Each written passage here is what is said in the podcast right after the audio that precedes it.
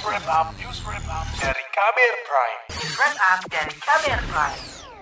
Menjelang Hari Raya Kurban, Kota Balikpapan, Kalimantan Timur kekurangan pasokan ternak sapi. Kepala Dinas Pertanian dan Perikanan Kota Balikpapan Heria Prisni mengatakan, stok sapi saat ini hanya sekitar 1.100 ekor, sementara kebutuhannya mencapai lebih dari 2.000-an ekor. Heria mengatakan, kondisi saat ini dampak dari kebijakan pemerintah pusat yang menghentikan sementara pasokan sapi dari sejumlah daerah akibat adanya wabah penyakit mulut dan kaki atau PMK. Padahal selama ini kota Balikpapan mengandalkan pasokan sapi dari luar daerah. Dari sana memang sudah menutup diri.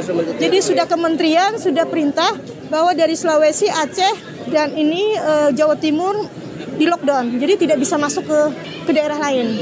Mudahan mudahan saja nanti bisa sampai sampai sana bisa sembuh ya bisa dikirim ke sini. Karena ya kita tidak bisa apa-apa, kita tidak penghasil ya. Penyakit mulut dan kuku adalah infeksi virus yang bersifat akut dan sangat menular pada hewan berkuku genap atau berkuku belah.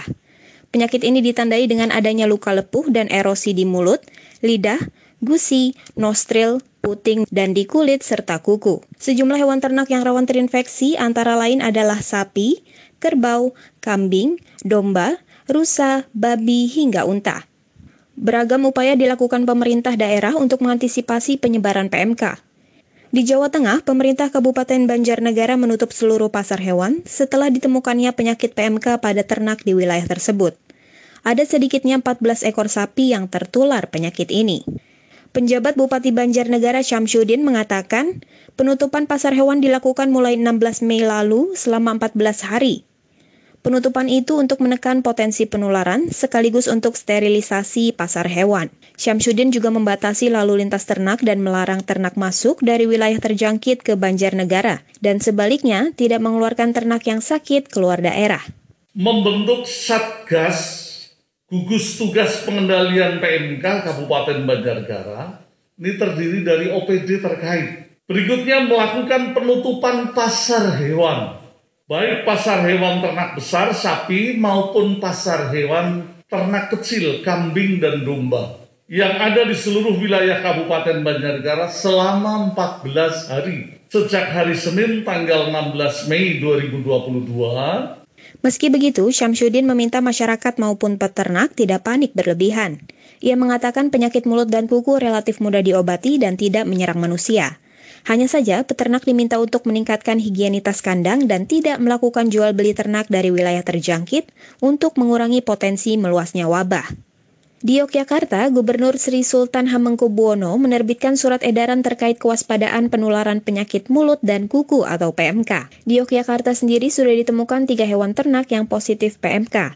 Kepala Dinas Pertanian dan Ketahanan Pangan Daerah Istimewa Yogyakarta, Sugeng Perwanto mengatakan, surat edaran itu untuk memberikan pedoman dan penyikapan terhadap PMK. Untuk SE Gubernur insya Allah hari ini sudah uh, sudah ditata astani lah nanti segera kita edarkan. Hmm. Yang entry point-nya intinya adalah memberikan uh, guidance apa pensikapan terhadap PMK. Hmm. Pemerintah Provinsi Yogyakarta juga memperketat pengawasan lalu lintas hewan ternak, terutama dari Kulon Progo yang terdapat kasus PMK. Setiap hewan ternak yang melintas di daerah perbatasan wajib menyertakan surat keterangan sehat. Khusus untuk Kelurahan Pandowan di Kulon Progo, seluruh lalu lintas hewan ternak ditutup untuk sementara waktu karena karantina.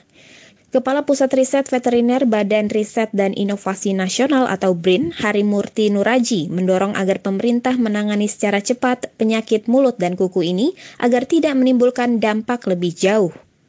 Menurut Harimurti, walaupun tingkat kematian terhadap hewan karena penyakit ini rendah, tapi penyakit ini menular dengan cepat dan menyebabkan angka kesakitan terhadap hewan hampir 100%.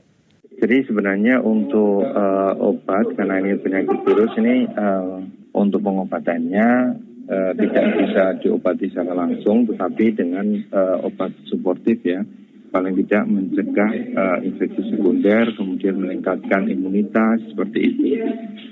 Kemudian untuk vaksinasi kemarin arahan dari Bapak Menteri Pertanian sudah jelas. Jadi memang akan mengadakan vaksin dalam waktu dekat untuk bisa digunakan. Harimurti menambahkan, dampak lain dari PMK yakni dari segi ekonomi yang dirasakan peternak yang hewannya tertular.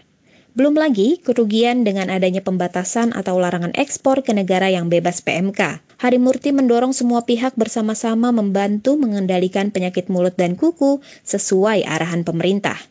Demikian laporan khas KBR, saya Astri Septiani.